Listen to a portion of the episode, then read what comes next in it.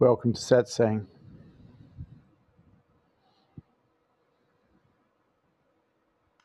Hello, Vishrant. Can you please answer the question Do we have to choose between happiness and success?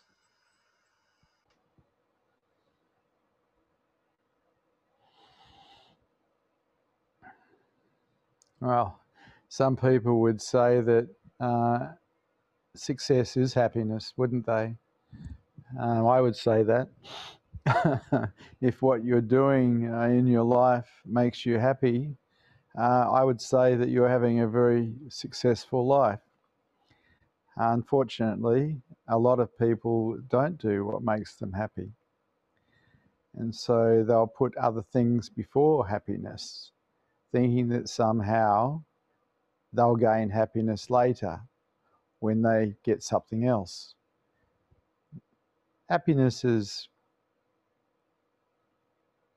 being content with what is, really, being okay with what is, rather than racing to get something, rather than stressing yourself out for a later production. To be content, to just be here and okay with what's here, that's pretty good. And so I found that there was different forms of happiness in my life. I found that in serving heart, uh, I found happiness because there's such a beauty in serving heart. When you serve heart, you experience love, and there's a certain joy in that. There's a happiness in that. And so I used to serve heart, and I call that manageable happiness because as long as I was serving heart, I felt pretty happy. There is another type of happiness. It's profound contentment for no reason. And this is the happiness that is found when awareness becomes aware of itself and the mind rests in beingness, profoundly content for no reason. And so we look at the different definitions of happiness. I like the idea of being happy for no reason. Because if there's a reason for your happiness, well, that reason could be taken away. Just being is so beautiful. It is lovely to just be. This idea that you have to sacrifice happiness for success I can't see why you'd need to do that unless you're doing something that you don't like. I mean, if you're doing something you love and you're successful at it, well, that's pretty cool. But if you're doing something that's taking you away from happiness, putting you in misery, well, maybe you should have a second look at what you're doing. Because you don't get back any of the moments that you've lost being unhappy. I just don't see the point in it. It's always best to love what you do, or find a way at least to love what you do. And then you're happy. And then you're successful. So ultimately, it comes down to definitions, really. I see happiness as being content with what is. It's lovely. But if happiness relies on me getting a new car or my relationship improving or my health improving or or something else, well then it's going to be very fleeting because all of those things don't last. How about being okay with what is right now? There's happiness. Are there any questions? Any statements? Any challenges to what's been said today?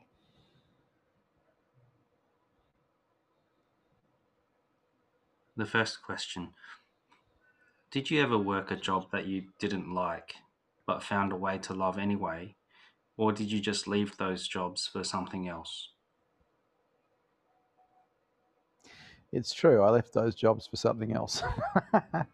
there were a couple of jobs when I was a teenager that I tried um, that I didn't feel happy in, and I lasted a few hours and walked out. I found a way to enjoy what I did when I was young. If I didn't enjoy it, I, I did walk out. Uh, I think it's important that you find that something that you love to do, or you find a way to love what you do. Otherwise, life becomes quite burdensome. There's no joy in it. You can't squeeze the joy out of misery. Find a way to be happy with what you do. Make it okay. Accept it as it is. And be happy.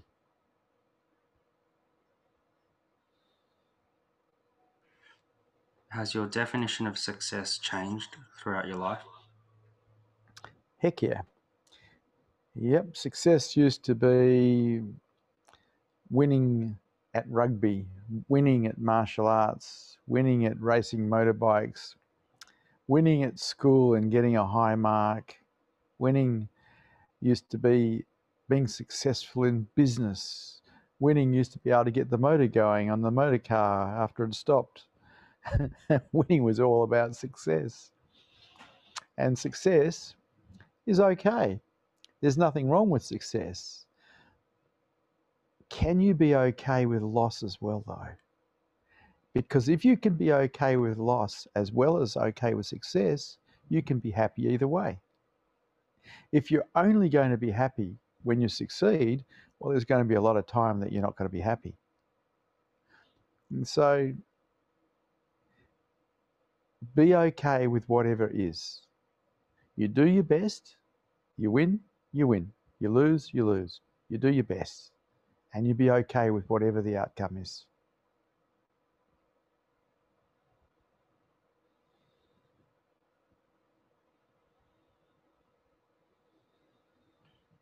How do I learn to be happy even when I fail? Well, failure is how we learn. We all learnt to walk by falling over. Uh, if we hadn't fallen over and failed at walking, we would never have got up again and tried again, and we would never have learned how to walk. Uh, failure is a part of success. It's not separate from success, it's an essential part of success and should be seen as such. And so it doesn't matter really how many times you fall over, it matters how many times you get up. And in going for higher consciousness, it's exactly the same. It doesn't matter how many times you get it wrong or you make a mistake, how many times are you going to try to make it right? It's a bit like getting angry. You know, you get angry and you realize, oh, anger is not a good thing to have. It's a form of violence. It hurts people, it hurts yourself. And you start catching yourself. You start saying, well, I don't want to be angry. I don't want to be violent with myself and other people. And so you start catching it. And after a while, because you have the intention of not being angry, after a while, you get better at not being angry. You get better at responding instead of reacting. Because anger, of course, is a reaction, it's a defensive reaction, stops us from feeling something that's been touched. But in not wanting to be angry and putting a program in place to stop it, we start to remove it. And we can remove it, but it takes time. We're going to fail a lot before we succeed. Uh, failure is just part of success.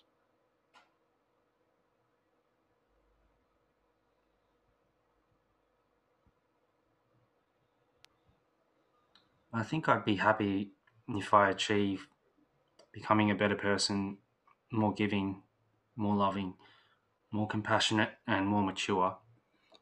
Is this also an illusion? Heck yeah. What about now? That's all about later. Later's not real. What about now? How are you now? Can you be okay with you as you are right now? Because if you're not content with how you are right now, you're not happy putting everything off to a later is crazy because it's not real. Only now is real. You find a way to accept how you are right now.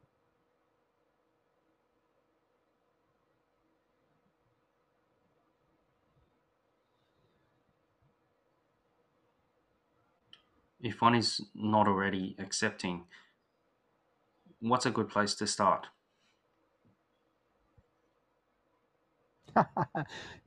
accept that you don't accept. You always begin with what's there. If you're not accepting, that's what's there. So you accept that. If you've got fear running, you accept that. If you've got anger running, you accept that. If you're contracted in any way, shape, or form, you can you accept it. You begin everything with acceptance. This is a way of life. This is a way to live. This is a beautiful way to live. The way of acceptance takes you to higher consciousness. It takes you to super consciousness. It opens the heart up, allows you to perceive love. It's just that we're not really programmed for acceptance, we're programmed for resistance. And so it's something we have to learn. And we can only learn it through practice. And like anything else we practice, we will fail until we succeed.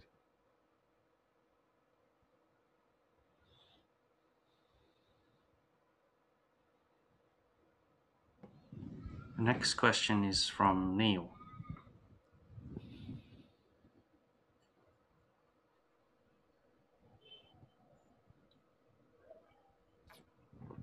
Hello. Hello, hello, Vishrant.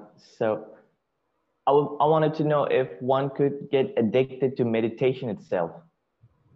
Heck yeah. What a great addiction that would be. That's the addiction that I have. I'm addicted to being present to reality continuously. Absolutely 100% addicted. Oh, yeah. Love it. Right. So it's, it's not going to affect our real life, right? Work and things like that. Well, you've got to work out what, what meditation is. For meditation is simply being present to what is real, whether you're doing a formal meditation, which might be a sitting meditation, watching the breath, or you're doing a walking meditation where you're just aware of everything around you, or you're just in company of other people chatting with them and you're being present to them completely, you're in meditation. The only time mm. we're not in meditation is when we're dreaming, when we're thinking. Right. Right. Right. And uh, I've got one more question that is I love playing video games, and most of these video games are violent, but I'm not a violent person in real life. So that made me thinking then why do I love playing violent video games? So is it a repressed part of me that wants violence? So well, what's your take? A, there's a couple of things about playing violent video games. One is you can't play them unless you're absolutely present to what's happening on the screen, which means, in a way, it's a form of meditation because you're being with what is there. You're not dreaming about it, you're not thinking about it, you're being with it because usually these video games are fast moving. So you haven't got time to think anyway. You have to be very present. Same as racing a motorbike. You have to be 100% present, otherwise, you die in a video game, you're not risking your life, but you still have to be present. Mm-hmm. I think that you're talking about a form of entertainment. Mm-hmm. Your mind is entertained by being present to action, and that action just happens to be violent. Right. All right. All right. Thank you. Thank you, Vishrant. Mm-hmm.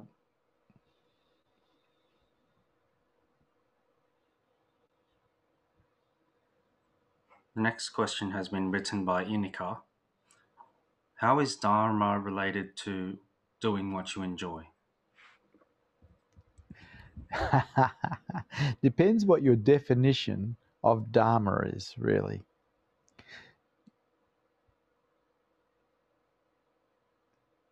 My understanding uh, is that everything, everything is a way of being in the world that can either be present, you're present to, or not present to. And when we learn to be present to what is real, to what is actually happening, rather than what we're thinking about what's happening, we're not only living the Dharma, we're an example of it to others. Because really, most adults live in dream. They walk around like zombies, constantly in their heads to not do that, to actually be present in life, is a whole nother way of living. And it's not something any of us were programmed for. We were all programmed to live in our heads. That's what happened when we spent 12 years at school. We got trained to live in our heads, constantly solving problems. To regain reality, reality from that dream, we have to practice something different. Instead of practicing problem, problem solving and practicing living in our heads, we practice being present to what is real, what is around us, what other people are saying, not constantly what we're thinking. And so when we talk Dharma, be present, live it. Ultimately, if we're looking for truth, a mind that can be present to reality is a mind that will support it. If we're looking for heart, a mind that can be present to reality is a mind that will support it. This is how it is. People think it's all very spiritual, but it's not. It's actually reality. People are dreaming. I'm teaching reality. I'm not teaching dream. I'm just teaching people how to be real. Some people call me a spiritual teacher. I'm a reality teacher. Get present, be present, live the Dharma.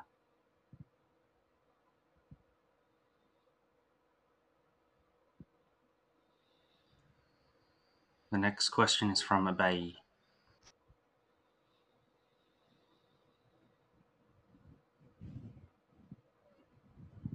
Hello, Abay. Hi, Vishrant.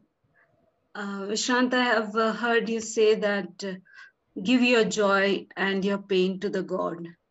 Um, how do I do that? Okay.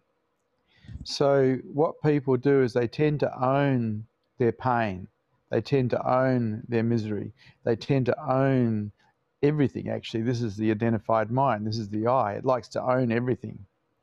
Instead of owning it all, why not give it to beingness? Why not give it to God? Why not give the lot to God?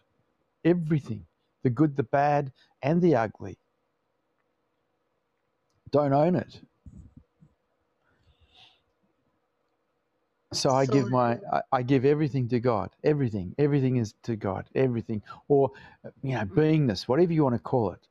Everything. Hang on to nothing.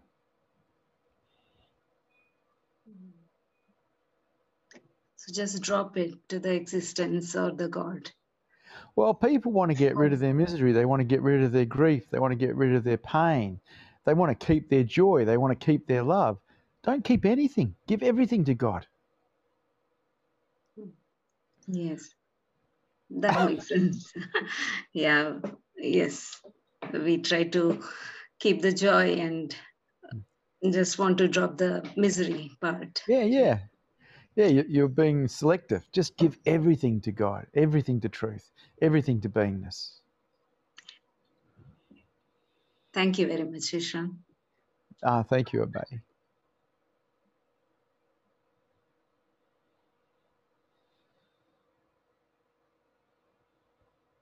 The next question is as follows I find I work so hard in my business, planning and working for a better future.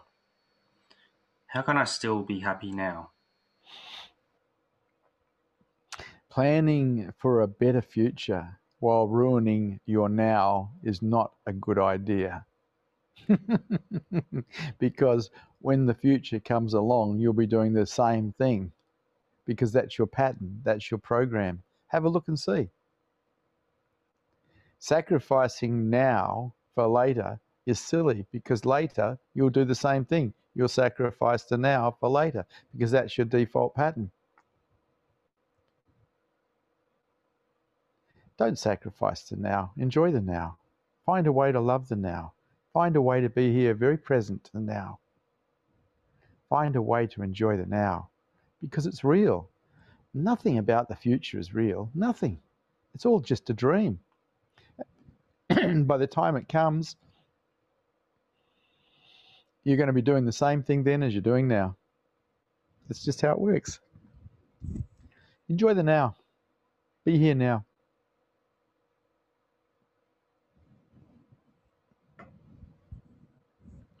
It, makes a lot of sense to me when to not sacrifice the now for a better. yeah, I, catch, I, I still catch myself doing it. So is it just is it just a pattern? It's just a pattern. It's just a pattern you think that you have a later that you're going to enjoy, and you're willing to sacrifice the now to enjoy it later, which won't happen because later you'll be doing exactly the same thing because you're working a default pattern that you developed as a child. You have to find a way to love the now, to be here now.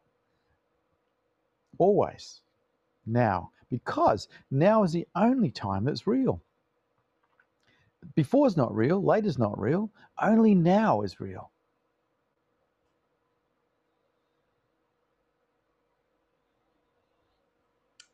Is there a way to teach children not to have this pattern?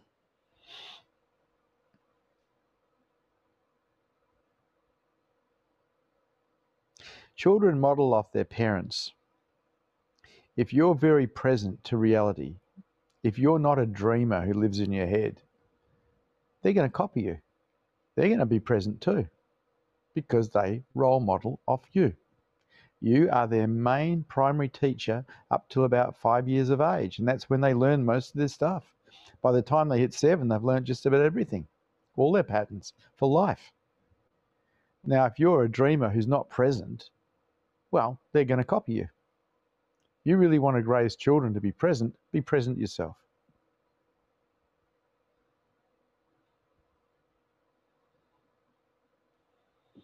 The next question has been written by a viewer. I was really surprised that you seem to think that violent video games are fine. So, by that logic, is being violent in the marketplace also okay, as you have to be totally present so that only the victim gets hurt?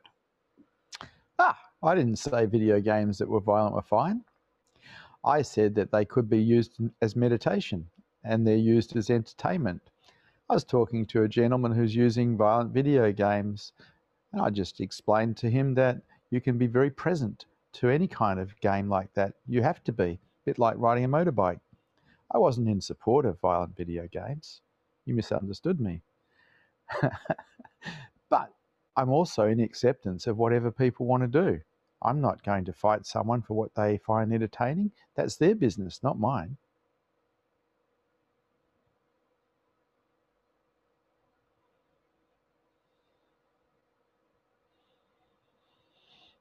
The next question has been written by Kelly.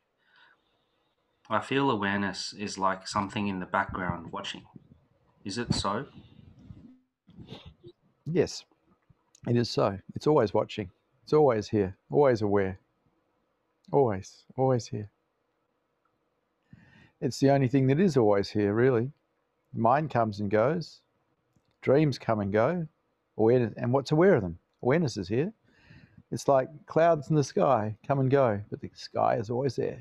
Same, same. Awareness is always here, and awareness is our true nature. That that comes and goes is not us. We are that that is always here.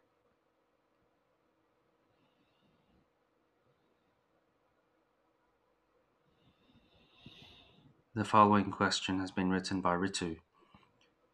Do you, do you have any desires, or did you lose all desires before awakening? And what are desires?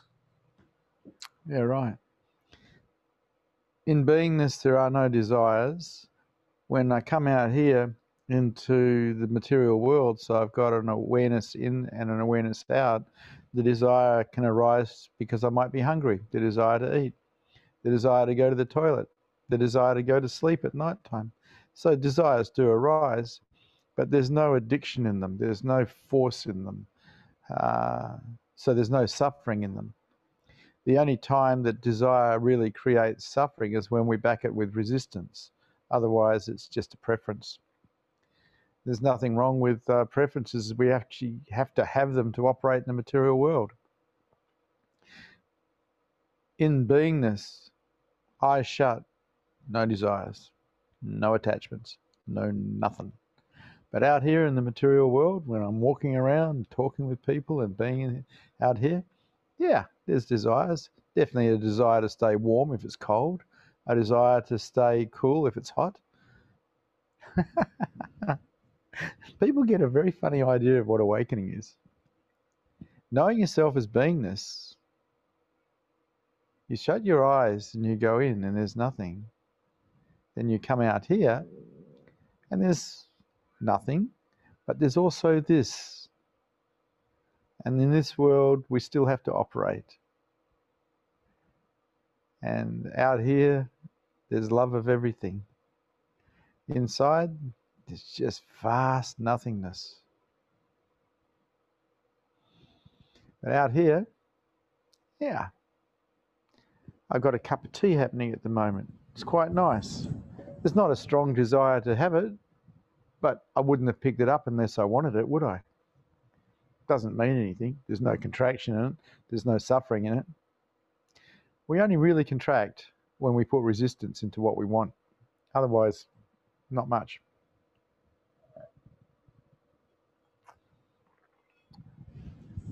It's nice tea too.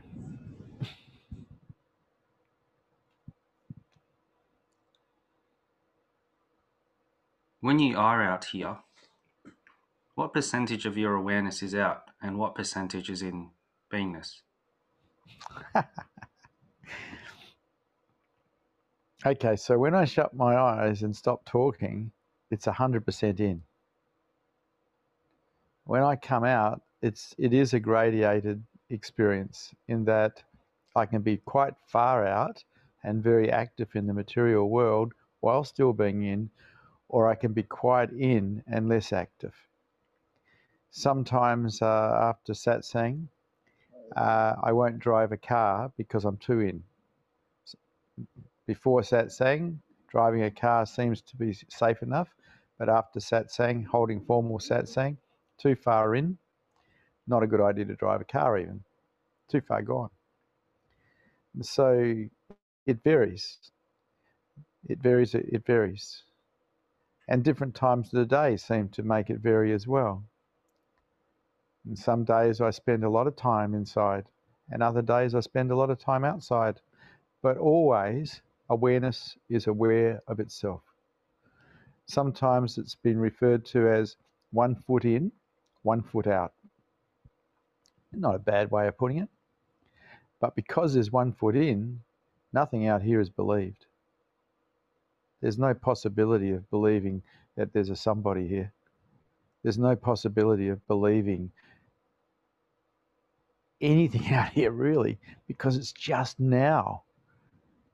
This whole idea that people live in in their heads with having a future and having a past, it's just not true. It's just not real.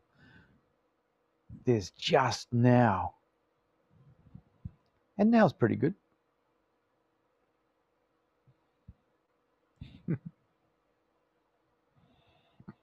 Next, Susha would like to ask a question. Hello, Susha. Hi, Vishrant. I get very unhappy when my awareness is stuck on the mind. I can't be in the present moment. I struggle with it, and I wonder if there is some way to break the cycle. Well, I would begin with acceptance of what is. If your awareness is on the mind and you're aware and you're aware of that, just accept that. Because to be in non-acceptance is to create suffering for yourself. You accept it, and if you want it to go back to beingness, you self-inquire. You inquire what's aware of the mind and whatever the mind's doing. The mind's thinking, what's aware of that? But giving your mind a hard time for being the way it is is just creates suffering in you and there's no need. What about just accepting that that's how it is in the present moment for you? You see, it's a relaxed mind that supports uh, higher consciousness and supports super consciousness. A mind that is giving itself a hard time is not a relaxed mind. We relax our minds by practicing acceptance of what is. There is no other way. In acceptance, the mind can rest. And a restful mind is a peaceful mind. And a peaceful mind is a mind that will support enlightenment.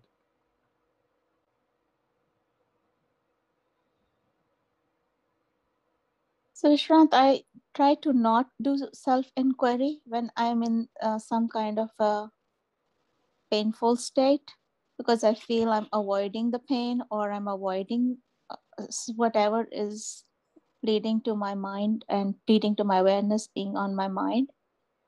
Um, I'm always confused about this. When is it a good time to do the self inquiry and be able to find that separation?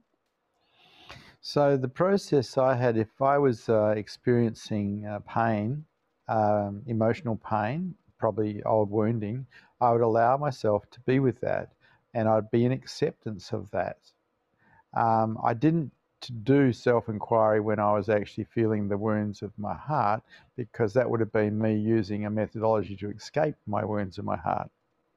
But I used self inquiry at a lot of the other time you know, when there was nothing else happening, when my mind was pretty um, passive, when there wasn't any wounding happening that I was trying to avoid, I'd actually self inquire. But if I was in pain, if I was feeling emotional pain, old wounding probably, I'd allow myself to be okay with that and be with that while also being with everything else. It's like we don't need to focus on our wounding to heal it all we need to do is be okay with it being there. Okay. Thank you so much. Okay, Susha. Thank you.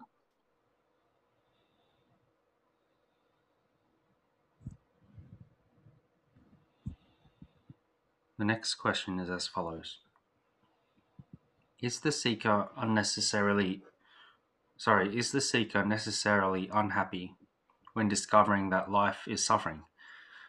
Isn't it sometimes easier to be happy and peaceful in ignorance? ignorance is not bliss. Acceptance brings happiness, not ignorance. Ignorance doesn't bring happiness. Go for acceptance. If you can accept life the way it is, you can have peace. Whether you wake up or not, acceptance is a wonderful thing to foster in the mind. And for all human beings, it gets hard. For all human beings, things go wrong. It's just the way it is. This is the life we have. If we can be in acceptance of those things that go wrong, if we can be in acceptance of the things that may be negative in our life, we can have a peaceful life. We can be happy. But if we're in non acceptance and we're in resistance, well, we're creating our own misery. But be sure of this we are creating our own misery because we're the ones who are offering the non acceptance. We're the ones that are offering the resistance to what is. We are creating our own misery.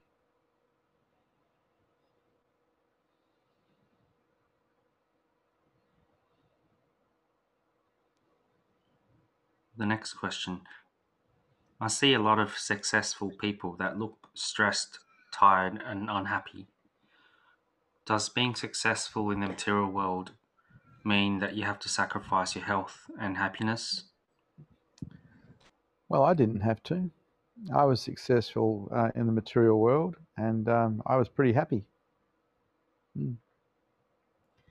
I, I, I look. I got, I got an understanding when I was quite young that if you can find a way to love what you do, uh, no matter what it is, you can be happy. It's only when we uh, decide to not love what we do and to go into resistance that we have a problem. And so uh, I had a successful career as a young man, and I was pretty happy most of the time. One thing I didn't do was ever see myself as a victim, no matter what was happening in life.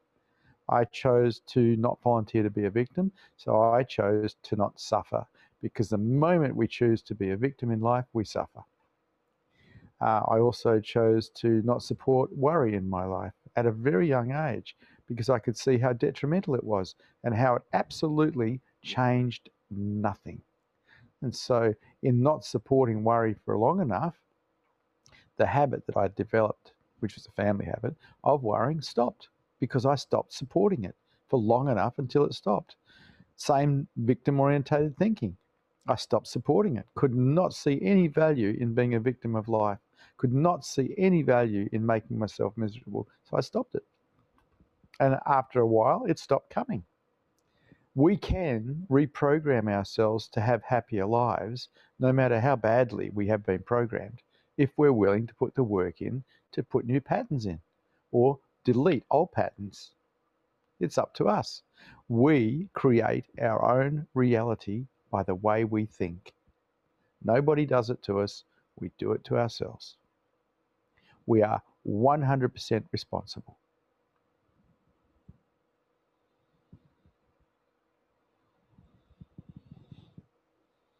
How did you choose what kind of new patterns you wanted to install in yourself? I was fortunate at the age of 19 to come in touch with uh, teachers who were teaching what I teach. They were teaching uh, me how to become um, a better person by removing limiting belief systems. And any belief system that creates suffering in you is limiting. so, uh, people believe in victim orientated thinking. They believe they are victims. They, they start playing the blame game. I removed all of that. Could not see any value in it whatsoever. And all people do when they're victims is suffer. They don't do anything else. So I was lucky that I, I had teachers come into my life at the age of 19 and they taught what I'm teaching right now. And I bought it lock, stock, and barrel. It was, to me, it was just gold.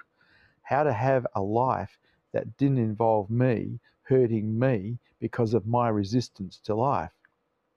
Because I realized that how I thought was creating my reality. Nothing else. You know, bad things might happen, but I was the one that had to choose to be a victim. I was responsible for my reaction.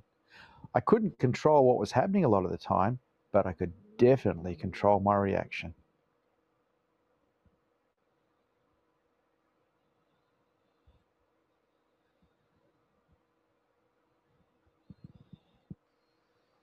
Does the path towards higher consciousness and enlightenment have anything to do with our ability to succeed in the material world? Well, it's the same recipe. The recipe for success in the material world, uh, whether it's business or sport or music or anything really, the recipe for success is the same as the recipe for success uh, in higher consciousness. It demands your totality. Uh, if you want to be super successful at anything, you get very total at what you do. There's um, the same formula, absolutely the same formula. And so, being successful in the material world, if you are, you've learned a formula. If you apply that formula to higher consciousness, it'll get you there as well.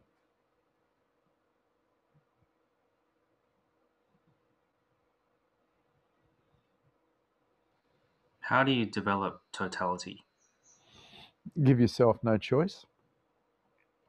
That's what discipline is, really, when you look at it. Giving yourself no choice. You just do this, you don't do anything else, you do this. Giving yourself no choice. If we give ourselves choices, we're likely to flake out. If you give yourself no choice, you don't flake out. You're total.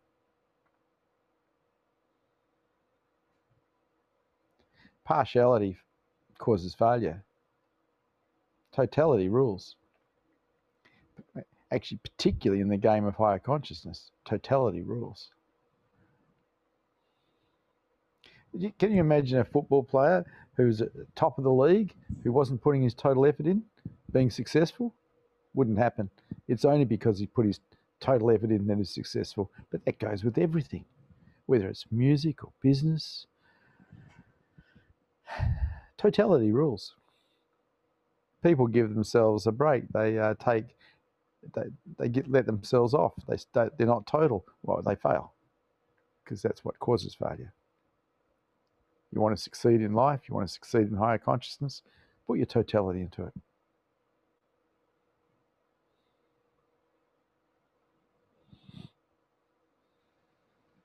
The next question is as follows My pattern is to be driven by the hope of a better future to become better at my job, to build a family, to become more conscious. Why am I having so much trouble letting go of this ambition? Hope. What a poisonous thing that is. First of all, it's not real. And hope is a two sided coin. On one side is the, the bit that you want to be successful, the hope, I hope it all works. The other side of it, of the, that coin is it's not going to work. In other words, the fear, the fear of failure. So hope is, I put it in the same bag as fear. It's like a future projection that's not real. Why entertain it? Why not just make it happen? Why live in hope? If you're living in hope, you're also living in fear because it's the other side of that coin is fear. And also, it's not even real. It's it's a projection to the future. Being am, creating ambition out of hope as craziness. Just make it so. Go for what you want and make it so. Be present. Make it happen. And if it doesn't happen, do something else. Make that happen. Quite often, if you go to a Buddhist temple, you'll notice above uh, the door, the entrance, is says abandon hope. It's because hope is poisonous, because it's not about being present. It's about some dream about later that's not real in any way, shape, or form. If you're willing to hope, serve hope, you'll serve fear. Serve neither. Be present.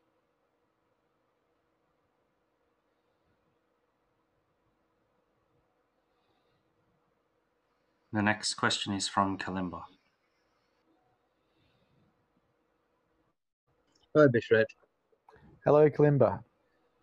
The, when you were talking about hope there, it just reminded me of a, an old situation in Rajneeshpuram when I was there.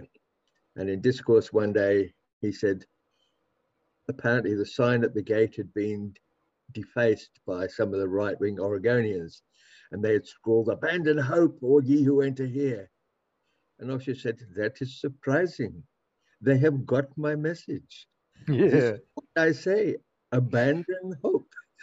I thought that was quite amusing that he turned it into that lovely positive energy. Yeah, yeah, no, no, it's uh, he was absolutely accurate, but uh, he also was knowledgeable. He knew that that's what, what the, the problem with hope because he'd already studied Buddhism. And this is spoken about quite extensively in Buddhism. Abandon all hope because hope is not real. What is real is here and now. Hope is just a dream that takes you away from the here and now. And so most religions sell hope because that's all they've got to sell hope, a future that doesn't exist. It takes you away from dealing with the pain of the now. But it's not a good thing because it takes you into a dream that's not real. Where are you in reality? You know, what's here now? Can you be with this? The answer, of course, is yes, you can. And so, yeah, Osho had a way of putting things that was brilliant, you know. Abandon all hope, ye who enter here. yeah, I loved him. Yeah, same. Good to talk to you, Kalimba. And you, Rich. I miss you, you old fella.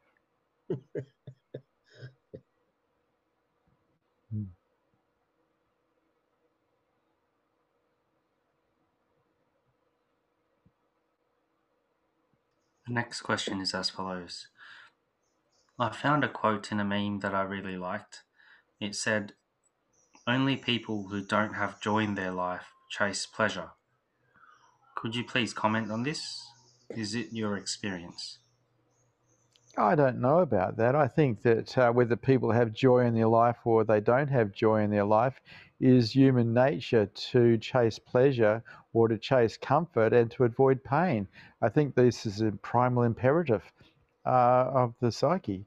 And so I can't agree with that statement. Um, I'm sure that people who have joy in their life still t- chase pleasure. Why wouldn't they? It's part of the primal imperative to be comfortable and to avoid pain.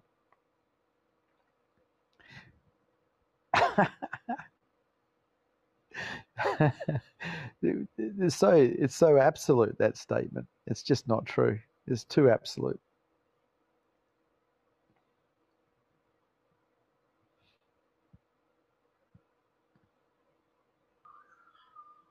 I feel happy and secure when I'm financially successful.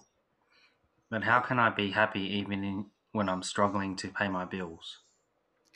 Ah, there's only one possible way, and that's to be in acceptance that you can't pay your bills. And if you can be in acceptance of what is, and that might not be, you mean not being able to pay your bills, if you can be in acceptance, you can be happy. It's only when we're not in acceptance that we can't be happy. And so, acceptance is something that we can practice and get really good at, but only through a lot of failures because it's hard because we're not programmed to do it, we're programmed to resist. But it is the key. If you can practice acceptance in life, you can have a very beautiful life. If all you do is practice resistance to life, wow, man, what, what a hell you've created for yourself. You are responsible for your reactions. The world is the way it is. Not much control over that, but you're responsible for your reactions. If you're in non acceptance, you're responsible for that, which means you're responsible for your misery. Life is the way it is. Accept it or not, your choice.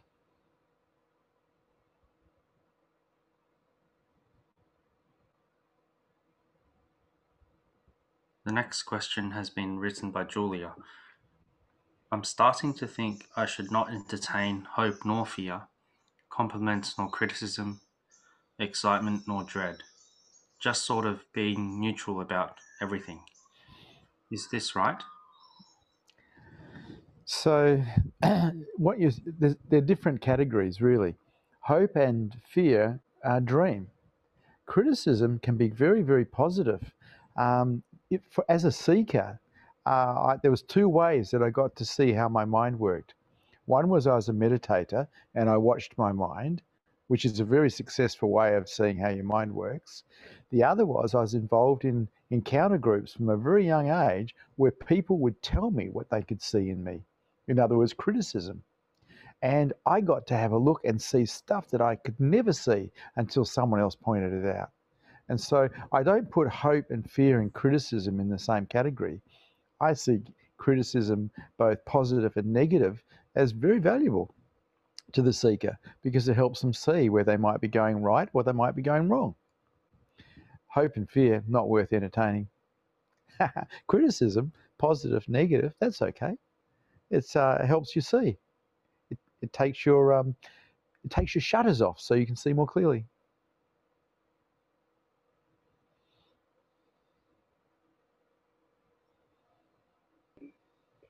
What did you do with criticism that was delivered with anger or negativity? Looked for the 1% that was true. You see, if we reject it because someone's angry, we're cutting off a source of information. And if we really want to know about ourselves, we really want to see what's going on, we can't afford to cut off any form of uh, information simply because we don't like the way it's delivered quite often when people are angry, they'll tell you the truth that they normally wouldn't tell you about you. And so you can get more insight from them than a lot of other people who are too nice to tell you what they can see.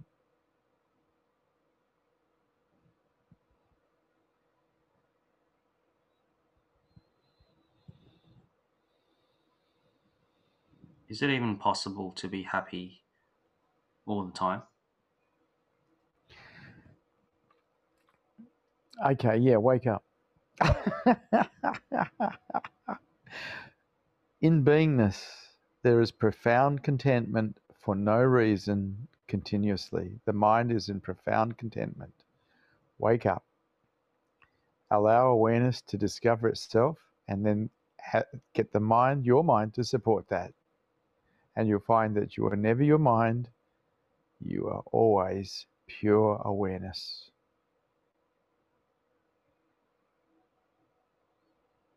Awareness cannot be touched by anything. It is pristine, cannot be touched.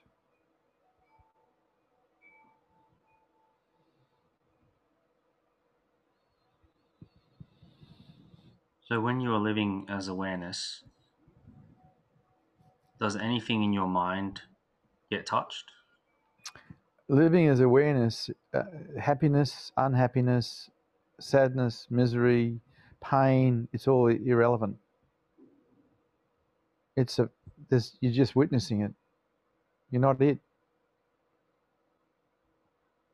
See, people get caught in the story of it being them, identified with it being them. When awareness is on awareness in a human being, that identification is dropped. So that might be stuff might be happening. It's got nothing to do with who I am or what I am. That's a better way of putting it.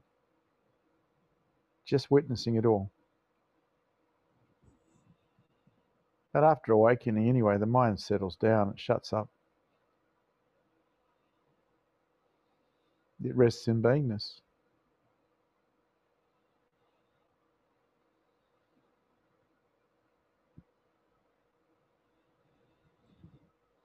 What does it mean to to be resting in beingness? It's like resting in a bath of joy or a bath of bliss. It's warm and, and it can't be described. I can only give you pointers that you can maybe imagine because it can't be described. But the mind, when resting in beingness, is at absolute peace. It's just so nice. It's blissful.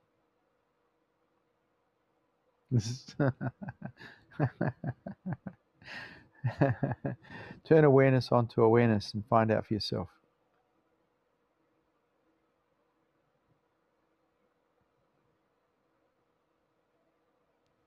As a seeker, how did you measure how successful you were in pursuing higher consciousness?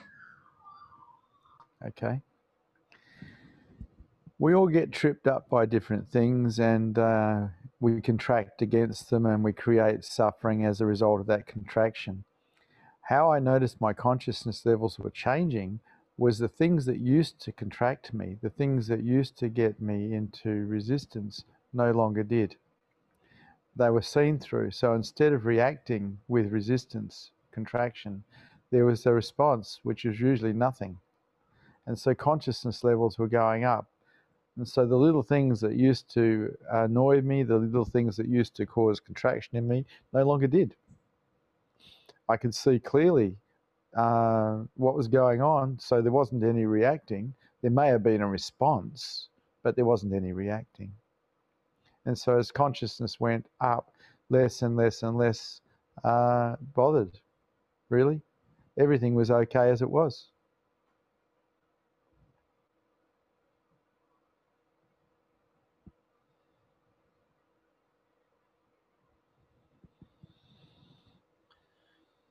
I feel happy when some things, small things happen, like parcels arriving in the mail for me, but it's very short lived. How do I measure um, true happiness? Tosh, I know this is, question is related to you because you um, buy lots of small things on Wish and uh, Amazon and wherever else you're on, Go Gojin or whatever it is. And I know that this makes you happy, Tosh. So buy more things.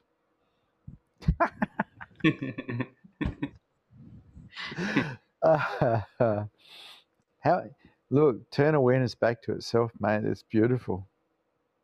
I don't. It, your mind, like everyone's mind, has not been programmed to be happy. It's been programmed to desire more and more and more, desire to get attached to what it has and get fearful of using, losing it. It's a, a machine that's designed for sol- solving problems.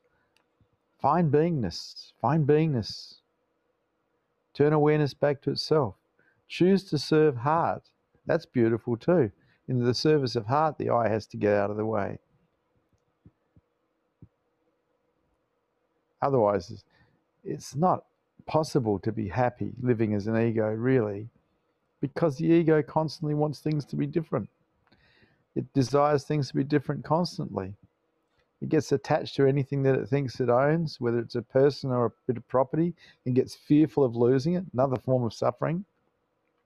The only way to truly be happy is to get out of your head and awareness aware of itself is out of your head. Wake up. And so, this is what the Buddha put forward in the Four Noble Truths life is dukkha or dissatisfying.